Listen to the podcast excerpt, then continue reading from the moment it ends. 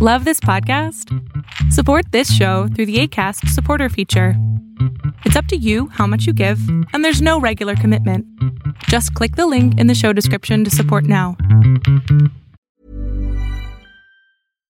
One size fits all seems like a good idea for clothes until you try them on. Same goes for healthcare. That's why United Healthcare offers flexible, budget-friendly coverage for medical, vision, dental, and more. Learn more at uh1.com. There's never been a faster or easier way to start your weight loss journey than with PlushCare. PlushCare accepts most insurance plans and gives you online access to board-certified physicians who can prescribe FDA-approved weight loss medications like Wegovy and Zepbound for those who qualify. Take charge of your health and speak with a board-certified physician about a weight loss plan that's right for you. Get started today at PlushCare.com/weight loss. That's PlushCare.com/weight loss. PlushCare.com/weight loss.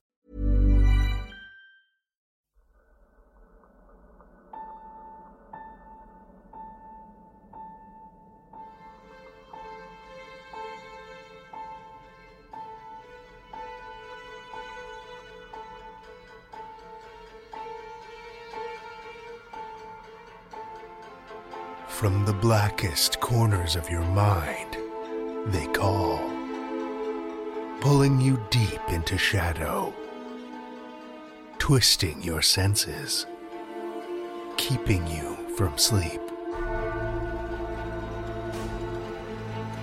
It's time to face your darkest fears. This is Tales to Terrify.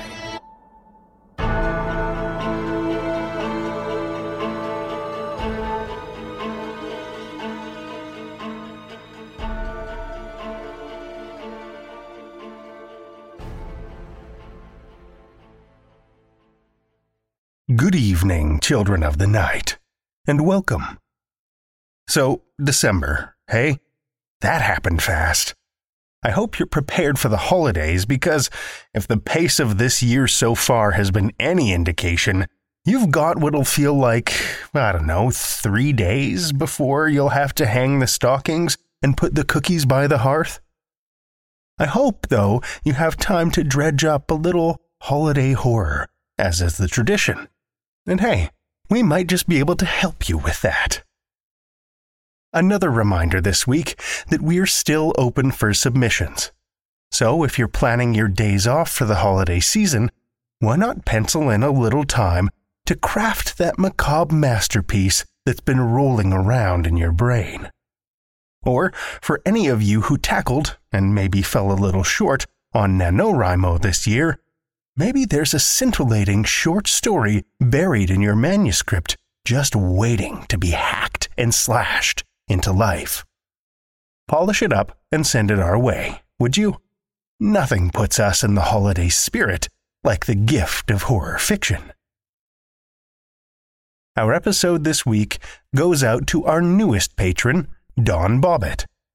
Your generosity sends a bone-deep shudder down our spines, Don, in the best possible way. Thank you so much for your support. If you want to get in on the action, and maybe even have the illustrious honor of being our 100th patron, only a few more to go, head over to patreon.com/talestoterrify and check out all of the perks. Okay, that's enough housekeeping for tonight. Let's get into some fiction. Our first story for the evening comes from Douglas Gwilym.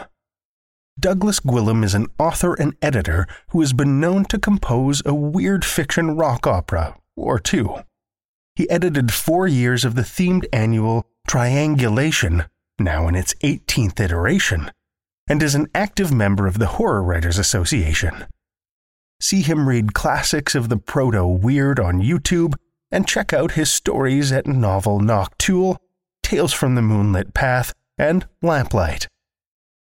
Children of the night, join me for Douglas Gwilym's Bassist Wanted, a Tales to Terrify original.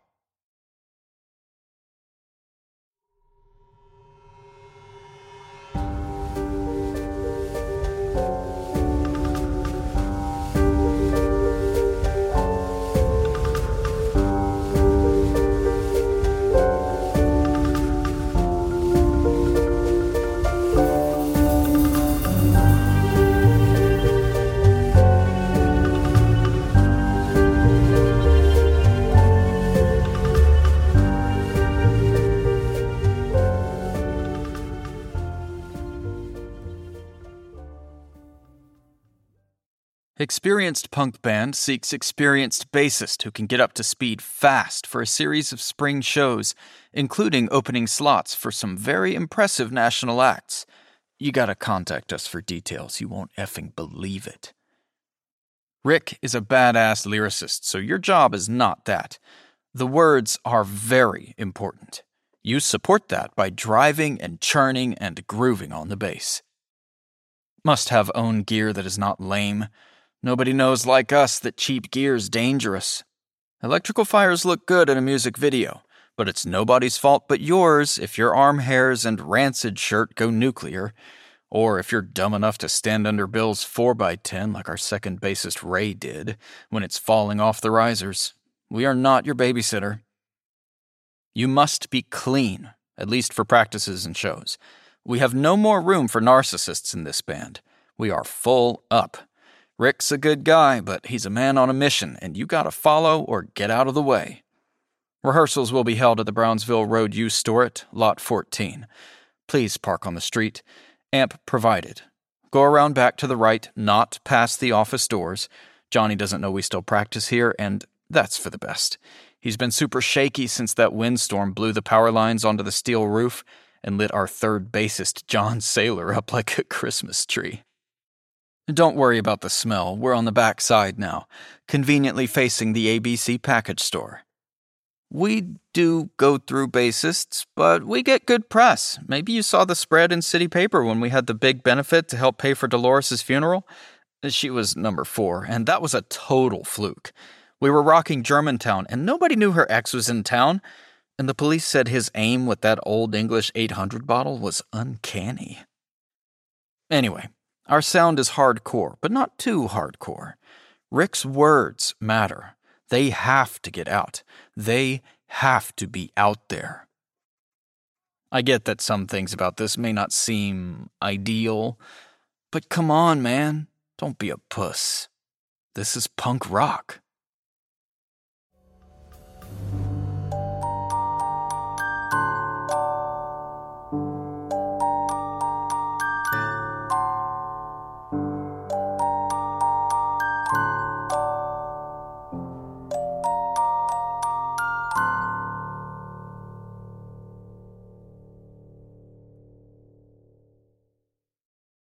That was Douglas Gwilym's Bassist Wanted, as read by Andrew Gibson.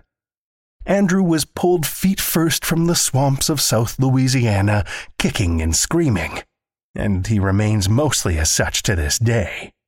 You can find his work on Audible under Andrew Gibson, or, for the more romantically inclined, Blake Lockhart. You can also catch him streaming his recording sessions live in the Narrator's Nook and the Haven Discord servers, links to which you can find in the show notes. Thank you, Andrew. Many of us have those stubborn pounds that seem impossible to lose, no matter how good we eat or how hard we work out. My solution is PlushCare. PlushCare is a leading telehealth provider with doctors who are there for you day and night to partner with you in your weight loss journey. They can prescribe FDA-approved weight loss medications like Wegovy and Zepbound for those who qualify. Plus, they accept most insurance plans. To get started, visit plushcare.com/weightloss. That's plushcare.com/weightloss. Millions of people have lost weight with personalized plans from Noom, like Evan, who can't stand salads and still lost 50 pounds. Salads generally for most people are the easy button, right? For me, that wasn't an option. I never really was a salad guy. That's just not who I am. But Noom worked for me. Get your personalized plan today at Noom.com. Real Noom user compensated to provide their story. In 4 weeks, the typical Noom user can expect to lose 1 to 2 pounds per week. Individual results may vary. Quality sleep is essential. That's why the Sleep Number Smart Bed is designed for your ever-evolving sleep needs. Need a bed that's firmer or softer on either side? Helps you sleep at a comfortable temperature? Sleep Number smart beds let you individualize your comfort, so you sleep better together. J.D. Power ranks Sleep Number #1 in customer satisfaction with mattresses purchased in-store. And now, save 50% on the Sleep Number limited edition smart bed for a limited time. For J.D. Power 2023 award information, visit jdpower.com/awards. Only at a Sleep Number store or sleepnumber.com. Our second tale tonight comes from Eugenia Triantafyllou. Eugenia Triantafyllou is a Greek author and artist with a flair for dark things. Her short fiction has been nominated for the Ignite, Nebula, and World Fantasy Awards, and she is a graduate of Clarion West Writers' Workshop. You can find her stories in Uncanny, Apex, Strange Horizons, and other venues. She currently lives in Athens with a boy and a dog. Find her on Twitter at @foxesandroses or her website eugeniatriantafyllou.wordpress.com. Link is in the show notes.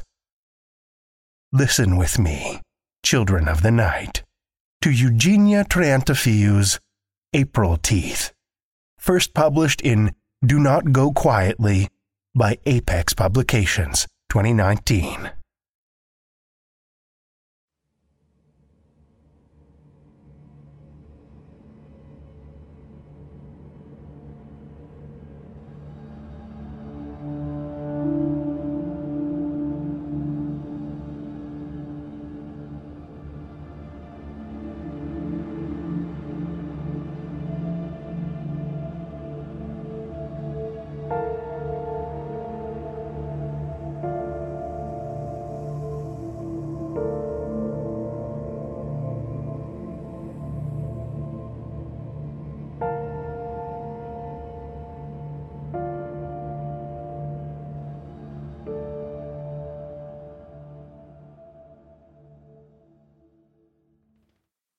My teeth feel strong this April.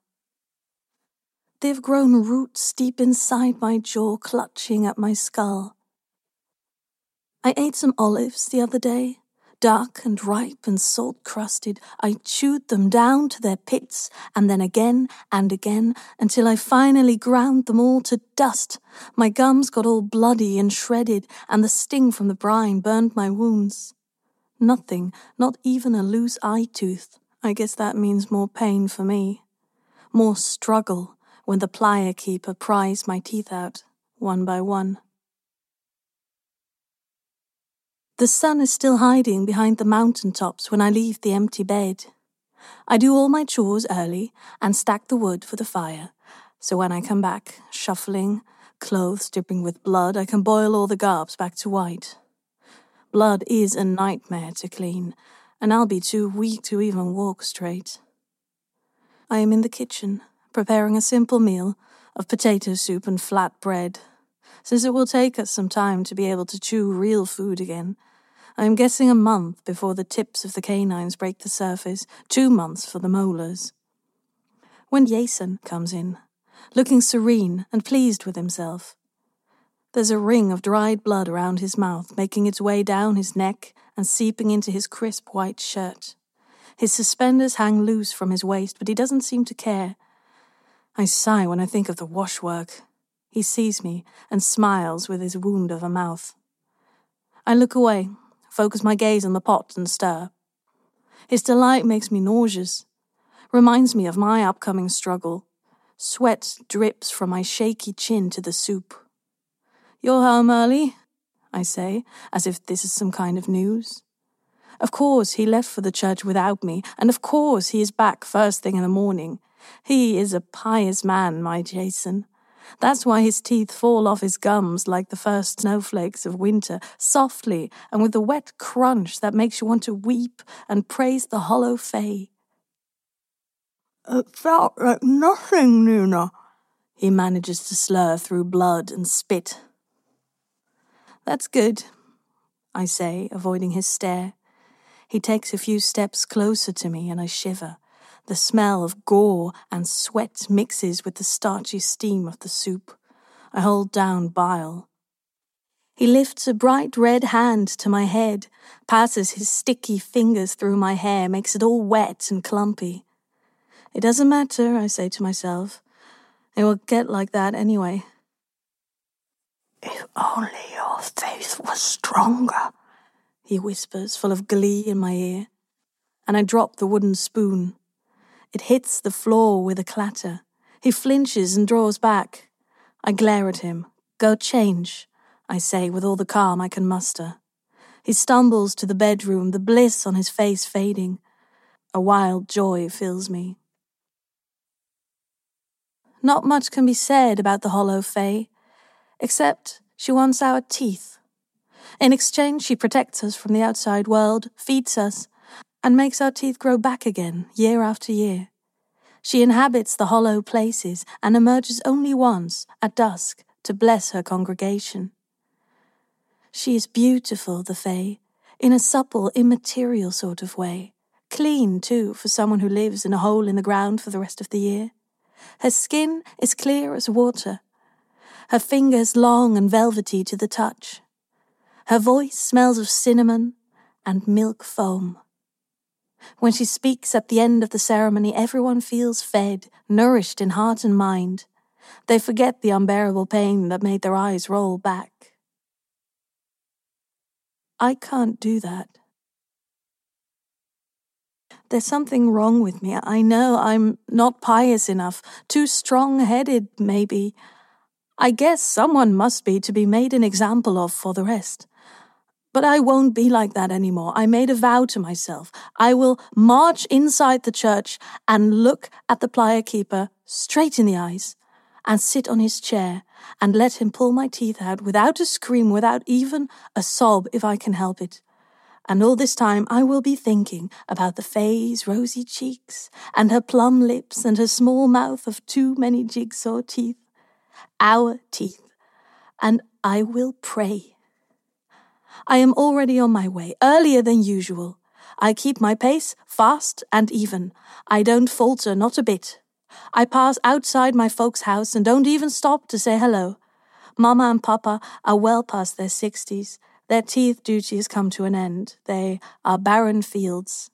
Even though they don't want to live with us anymore, I always make sure to check on them.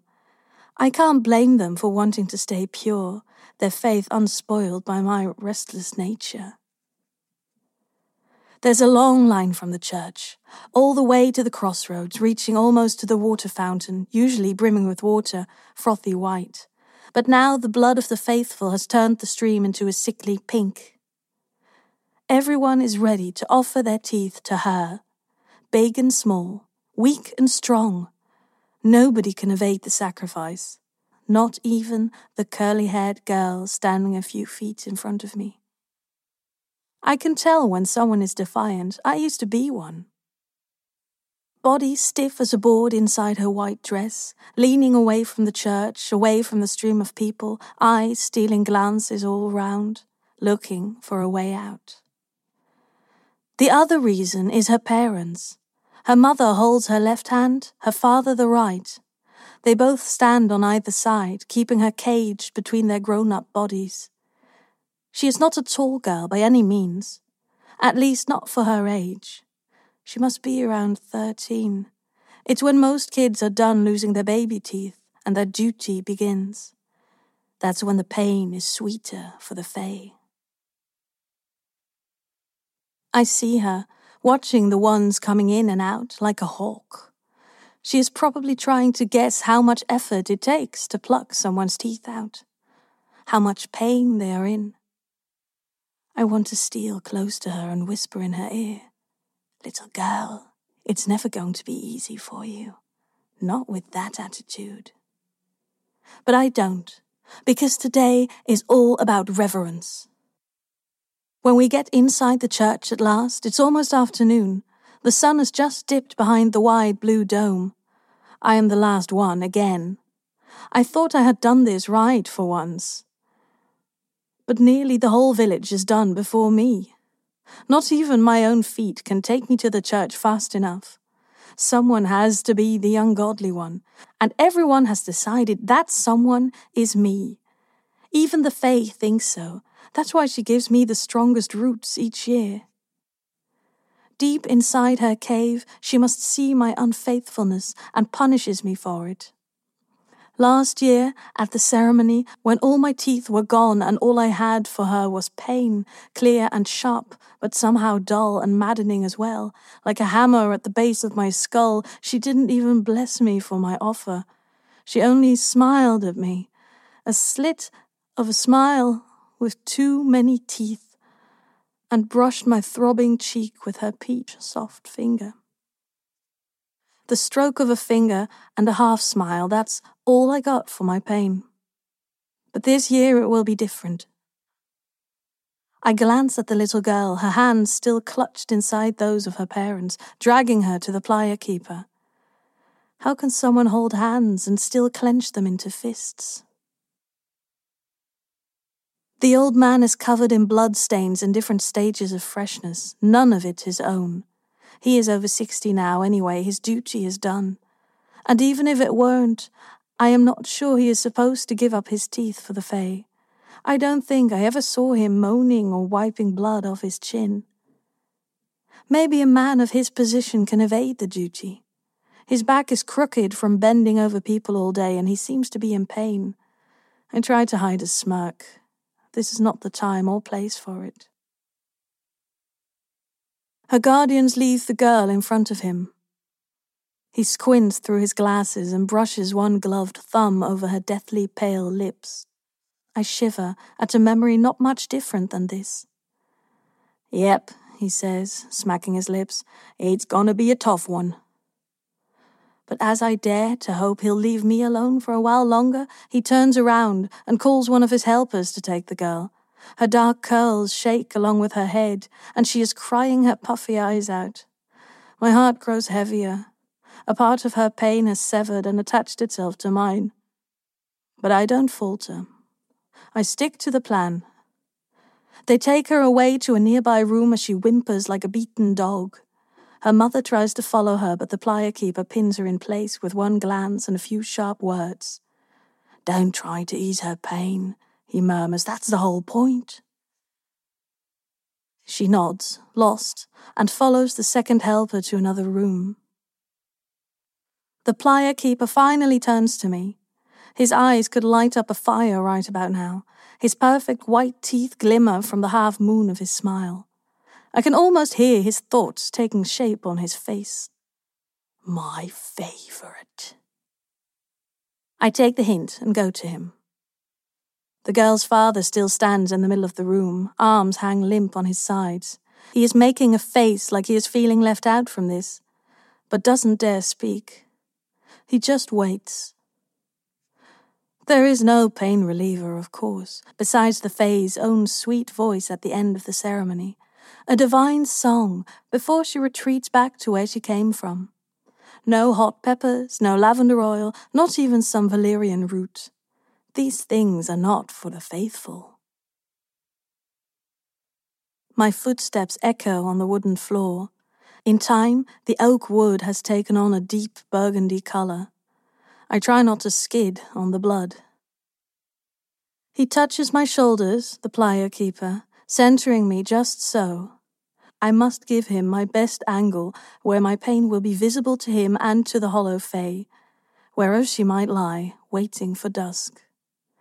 Behind his bent form, the tooth room awaits the offerings. There, the Fae comes once every year at dusk to feed, a different kind of cave. On top of a sturdy oak table there is a heap of teeth, already collected to brimming abundance. Mine will soon join them, and they will be the bloodiest. I know how it's going to feel, and denying it isn't going to make things any better. In fact, I know it so well. The ringing has already begun echoing in my ears, a sort of leftover sound from past encounters with the plier keeper. It is low at first, just a hum, my body preparing for what's coming. This is the moment where I have to prove my faith in the Fae. No questions, no flinching, and no cursing. "Does the forest weep or pull away every time I cut a tree?" Jason tells me this time every year. "Does the cow curse when you squeeze the milk out of her, when you cut her and drain her blood for the pudding? No, because they know they'll be whole again come morning." Somewhere, under the hum, there is a scream and a thud. It comes from the room where they took the girl. Then, yelling. I am focusing now, looking deep into the plier keeper's eyes and showing no fear and no doubt and hoping that the message will reach the Fae. He pries my mouth open with hands like claws, trying to decide where to start. The last thing I see before he begins are his lips mouthing one word. Pray. Then the ringing in my ears rises to a blast, and everything turns blotchy and red. The return to awareness is lonely. Even the plier keeper is gone. The church seems empty, save for maybe a helper working in one of the back rooms. The clanking of cold metal reverberates in the woodwork. I don't try to stand just yet. I know it will be of no use. My knees will give like reeds bowing against the wind. The pain is too great. It fills the open space the people left behind. I look at my clothes, turning wine red, and barely stifle a scream. My hands are crusted with dry blood rivulets. It didn't work. It will never work. The suffering seems to bear children in my body, even if I can't. Hello? I croak into the emptiness. Not even I can understand me. Blood dribbles from my mouth. My gums feel raw. Usually by this time, the crowd slowly crams out of the church, bodies brushing against each other, shuffling and growling in their pain, waiting for the Fae's song, thirsting for her gratitude. But I can't hear any roaring crowd. Maybe it's the hum inside my skull that hasn't fallen quiet yet. Footsteps echo from the back room and the father of the girl emerges. Blood-coated and panic-driven, clutching his face as he stumbles to find the door. He doesn't even see me. Moments later, the plier keeper appears as well, out of breath. He is not his usual self, calm and sardonic. He takes one quick look at me and sighs. Come on, he says. The Fae will be coming soon. No time to waste. We've got to find the girl. I look at him, at the outline of him, confused. Then a fresh but blurry memory settles in me, and things start to make sense. He glances around, worried, and helps me up. Droplets of sweat and blood have crystallized on his face. Or maybe my vision is still blotchy, I don't know. I stand on my feet, straining as he ushers me to the door. We go as fast as I can walk. He eyes me suspiciously, as if I had something to do with it. I saw you looking at her. Do you know where she is? Not every sinful act stems from me, I want to say, but instead I let more blood gush out of my mouth for an answer. Now I am sure some of it is on his face. She still has all her teeth, is the last thing he says before he leaves me in the church's yard and goes looking. I don't know what that means. Neither does he, I am sure. In my time, and his, nobody who was of age escaped the duty, except perhaps him, but certainly not anyone else. I can hear distant conversations and shrill cries of panic. They are coming from the woods and from the narrow alleyways, from the dew-infested rooftops and from the sunless cellars. They're everywhere. Nobody knows what is going to happen. Maybe something terrible will befall us all, or better, only her. They will cry, of course, lament and wish it were different, but since it's not, it would be better if it were just her who got the blame. An old couple passes in front of me, holding handkerchiefs against their lips and noses. They are my neighbours from 2 houses down. I suddenly panic and pretend I am searching as well. I don't want them to think I am involved in this somehow.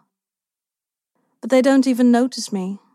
They are still so dizzy from the pain they barely register my presence. They pass by me and disappear in the alleyways around the church. Maybe she left?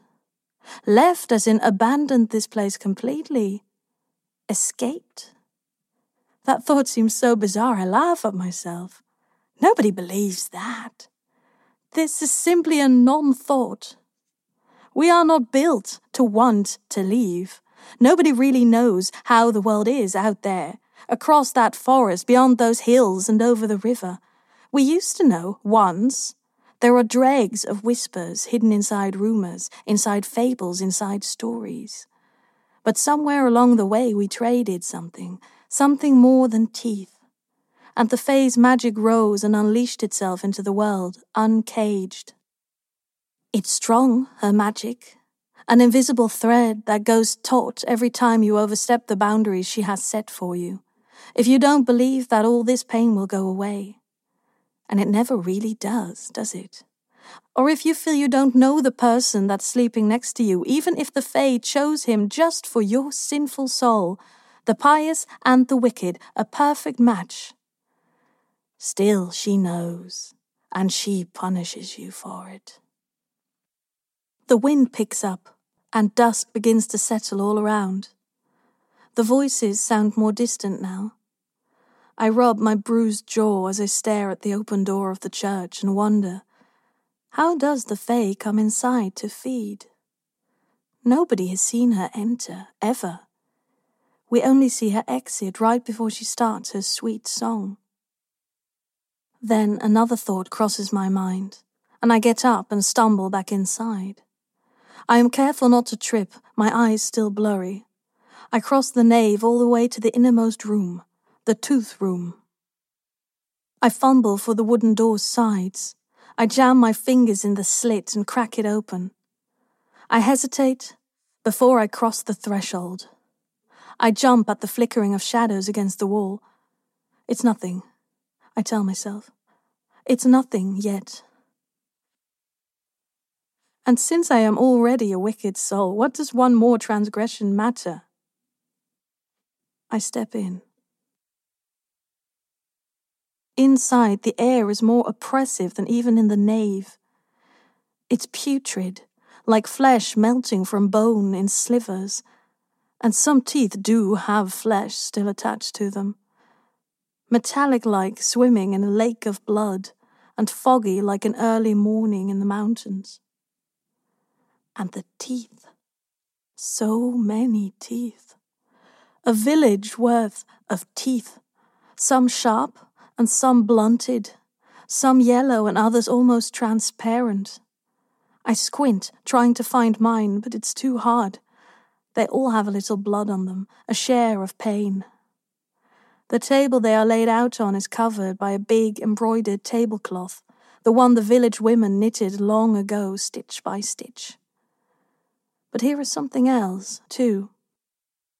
A whiff of sweat and tears breaks the dampness with a stab of sourness. My steps are really slow now, bird soft. I reach out my arm and lift the tablecloth just enough to see dark curls spilling onto the floor. Smart girl. Stupid girl. Hello, I say, but I don't think she understands me. My mouth is a damn pincushion. She looks up at me, shaking like a scared bunny. Her eyes swollen and gauzy. A single drop of blood has carved its way from the edge of her mouth down to her chin.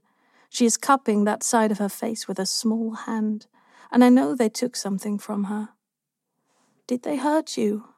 I want to ask. Stupid question, of course they did. Please, she begs. She looks meek, shrunken. Please. How did she get in here? Did she hide in the shrubs outside and sneak back in when nobody was watching? I offer my bloody hand to her. Not the best choice, I know, but it's all I've got for now. She takes it and reluctantly emerges from the shadows. We just stare at each other for the briefest of times, not knowing what to do. I half want to talk sense into her and half don't. In any case, I can't. I don't have time. I grab her hand and try to pull her towards the door, gently at first. Her hand is shut, palm down, like a vault around something. Blood drops lace her clutched fingers. I look her in the eyes. She understands and bares her teeth at me. It reminds me of a dog warning me away. Her eye tooth on the upper left side is missing. It doesn't take much guessing to know what she is holding on to so desperately. As I tighten my grip, she is not so much pulling back from me as she is protecting the thing in her palm. "Leave it," I manage to spit out.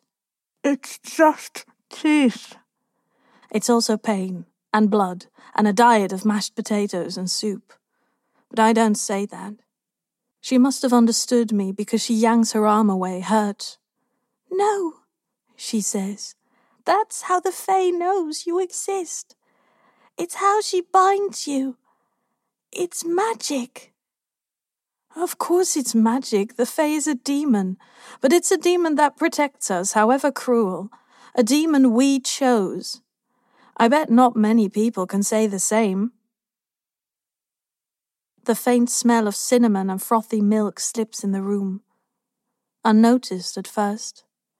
What warns me is that the girl's smile cuts short, and a tug in my jaw, all the way to my gut.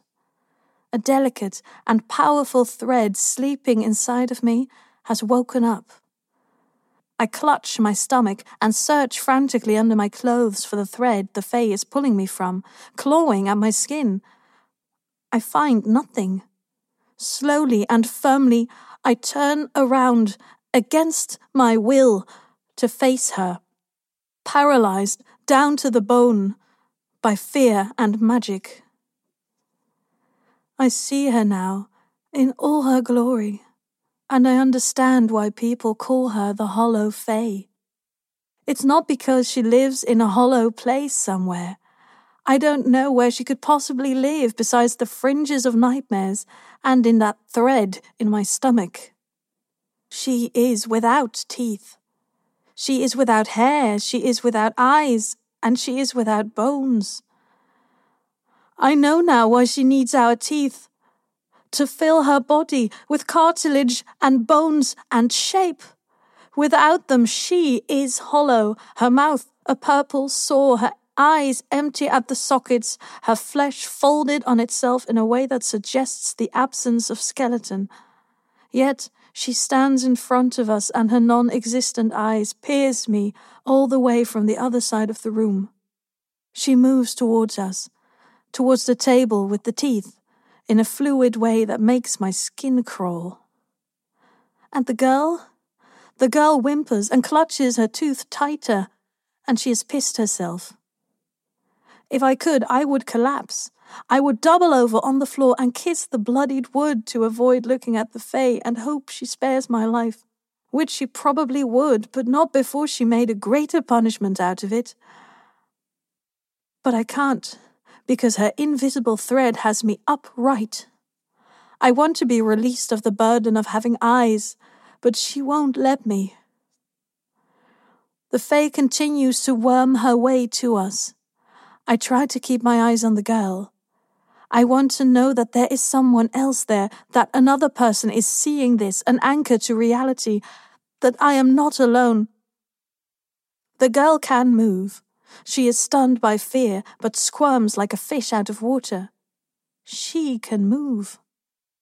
In the edge of my vision, I see the plum and pink and pus yellow of the Fae fluttering inches from me. Her substance leaks onto the floor in soft drips, and she floats past me like I am nothing, like I don't even exist. She kneels in front of her, in front of the small girl. And the girl becomes even smaller, falls to her knees, heaving in fear. I can't tear my eyes away, even though I want to. The face stretches one viscera hand towards her, one ribbon of pink flesh. Her manner supple and patient, like she is asking. But she is not asking. I know that. And the girl knows that too. She demands the tooth. And all those that will come after. The girl was right. I wish I could just move my arm. Just one arm would be enough. Only, I wouldn't know what I would do with it. Would I use it to pull her back from the Fae, or tear out my eyes and hope I forget? when the girl doesn't move, when her spit drips to the floor from her parted lips and pools next to her piss. The ribbon of pink flesh unfurls even more. It stretches and pulls and becomes a string that wraps itself around the girl's wrist, and then it tightens. It squeezes until her hand becomes as purple as the Fae's mouth, until it doesn't look like a hand anymore but a bright and strange flower. I move too. I writhe and I seizure and bang my feet on the floor, but only in my head. None of it changes what is really happening, 1 inch. The girl screams in pain and her hand finally opens, the flower blooming. But it is not a tooth she is holding. It's a small, rusty knife. And it clatters to the floor. If there is anything in my body that can still move, it's my gut. And it twists and churns at the sight of it. I want to laugh and cry at the innocence of the girl, at her stupidity. But it's still a knife, and a plan, more than I ever dared to imagine. The Fae is taken aback by it. The strip of sinew that is her arm quivers, and all her cavities moan at once. Then she squeezes harder. But I press harder too. First, it's my gut. It bubbles with anger and screams when my mouth cannot. Then, it's my skin. I didn't know that skin can do that. That it can seethe and fume and threaten to fall apart like a husk. And finally, it's my arm, the one that's closer to the Fae. I don't think about my eyes anymore. There are no eyes in this form I inhabit. There is only boiling rage, and there is a flaming arm that's now free, and a rusty old knife digging into my scalding palm. And I stab her. I do. It might be once or 1,000,000 times, I am not sure. I open plum mouths everywhere. But she won't die, and my anger turns to numbness fast. I am about to fall in a hole deeper than the Fae's mouths could ever be, but then the girl touches my arm. My flesh, where she touches it, settles back to human. She looks at me with her billowing eyes and says, "Let's go. Let's run away. Smart girl. Stupid girl. But perhaps it's worth a try." I grab her, or she grabs me, and we falter our way out of the church and into the woods, leaving the Fae behind to feed from her pile of bones. The world is a hazy cloud, and the people stumble around in pain stupor. It is not the tooth pain, though. This one is all-consuming. The Fae's pain has branched out to everyone like the tendrils of a vine.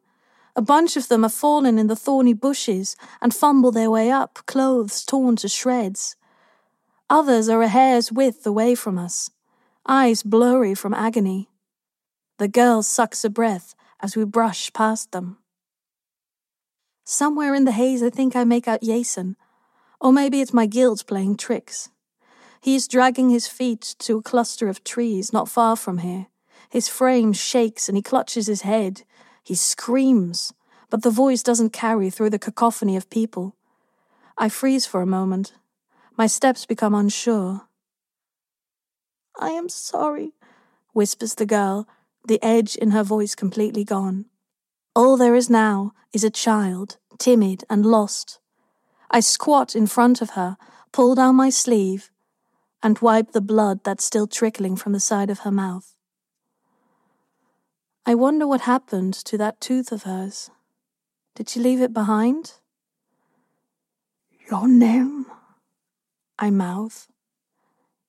"Elpida." She turns round and pulls something from her pocket. It is a glassy white canine. "It's perfect. It's yours now. A gift." I bow my head awkwardly and take the small tooth.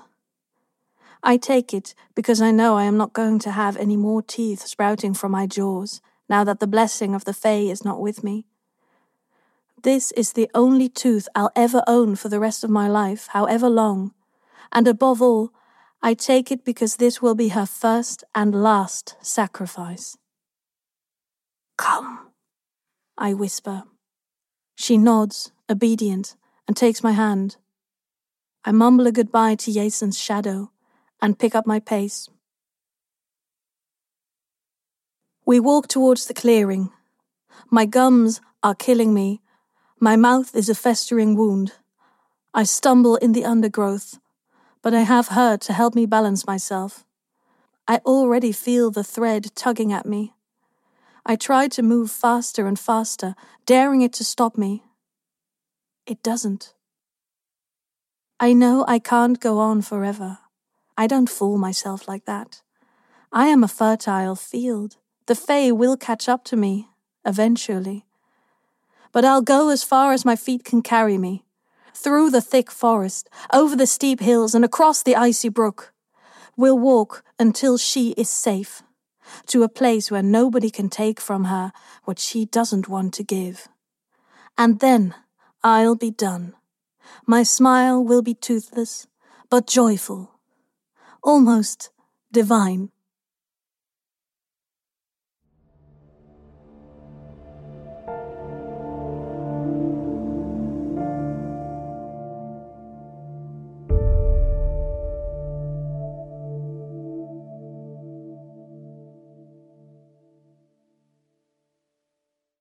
That was Eugenia Triantafyllou's April Teeth, as read by Alexandra Elroy. Alexandra is a bilingual voice actress and writer who lurks by the shallow polders of the Netherlands, waiting for her next bout of inspiration. She loves everything to do with stories, especially creative and playful horror. Her favorite voices to do are witches, goblins, and crazy computers. Things she brags about are her children, her stories, her Japanese BA, and her podcast on UK culture, One Cup of Perfect Tea. Thank you, Alexandra.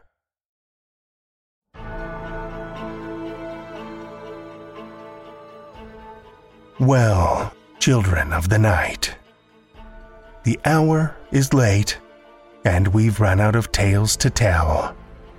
For now. Tales to Terrify is made possible by the tremendous generosity of our supporters on Patreon and PayPal. Incredible fans like Kathy Robinson and Amanda Gottfried, whose generous support helps keep the lights on and flickering ominously. Not a supporter already?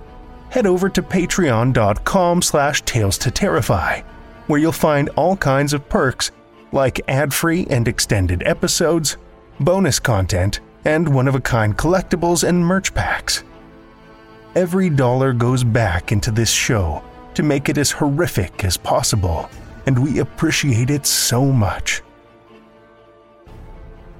Want another way to support the show that doesn't cost a cent? Head over to Stitcher, Podchaser, or Apple Podcasts and leave us a 5-star review. You'll not only put an unnaturally wide smile on our faces, but help new listeners discover our terrifying tales, too.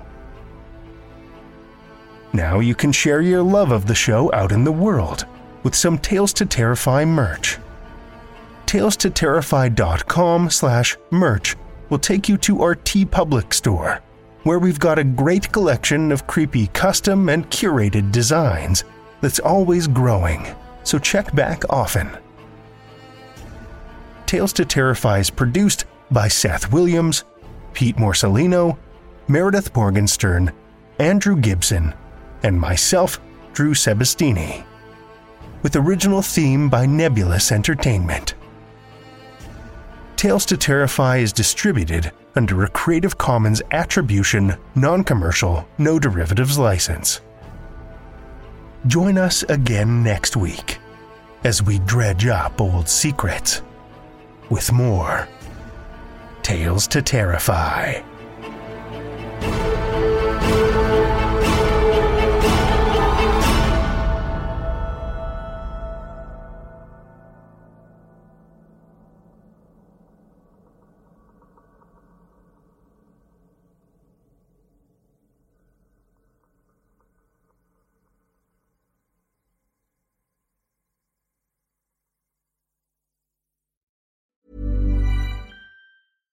How would you like to look 5 years younger? In a clinical study, people that had volume added with Juvederm Voluma XC in the cheeks perceived themselves as looking 5 years younger at 6 months after treatment. Look younger, feel like you. Add volume for lift and contour in the cheeks with Juvederm Voluma XC. Reverse signs of aging by adding volume to smooth laugh lines with Juvederm Volure XC.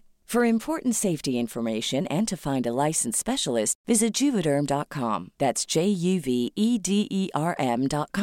Not for people with severe allergic reactions, allergies to lidocaine, or the proteins used in Juvederm. Common side effects include injection site redness, swelling, pain, tenderness, firmness, lumps, bumps, bruising, discoloration, or itching. There's a risk of unintentional injection into a blood vessel, which can cause vision abnormalities, blindness, stroke, temporary scabs, or scarring. Talk to a licensed specialist to find out if it's right for you.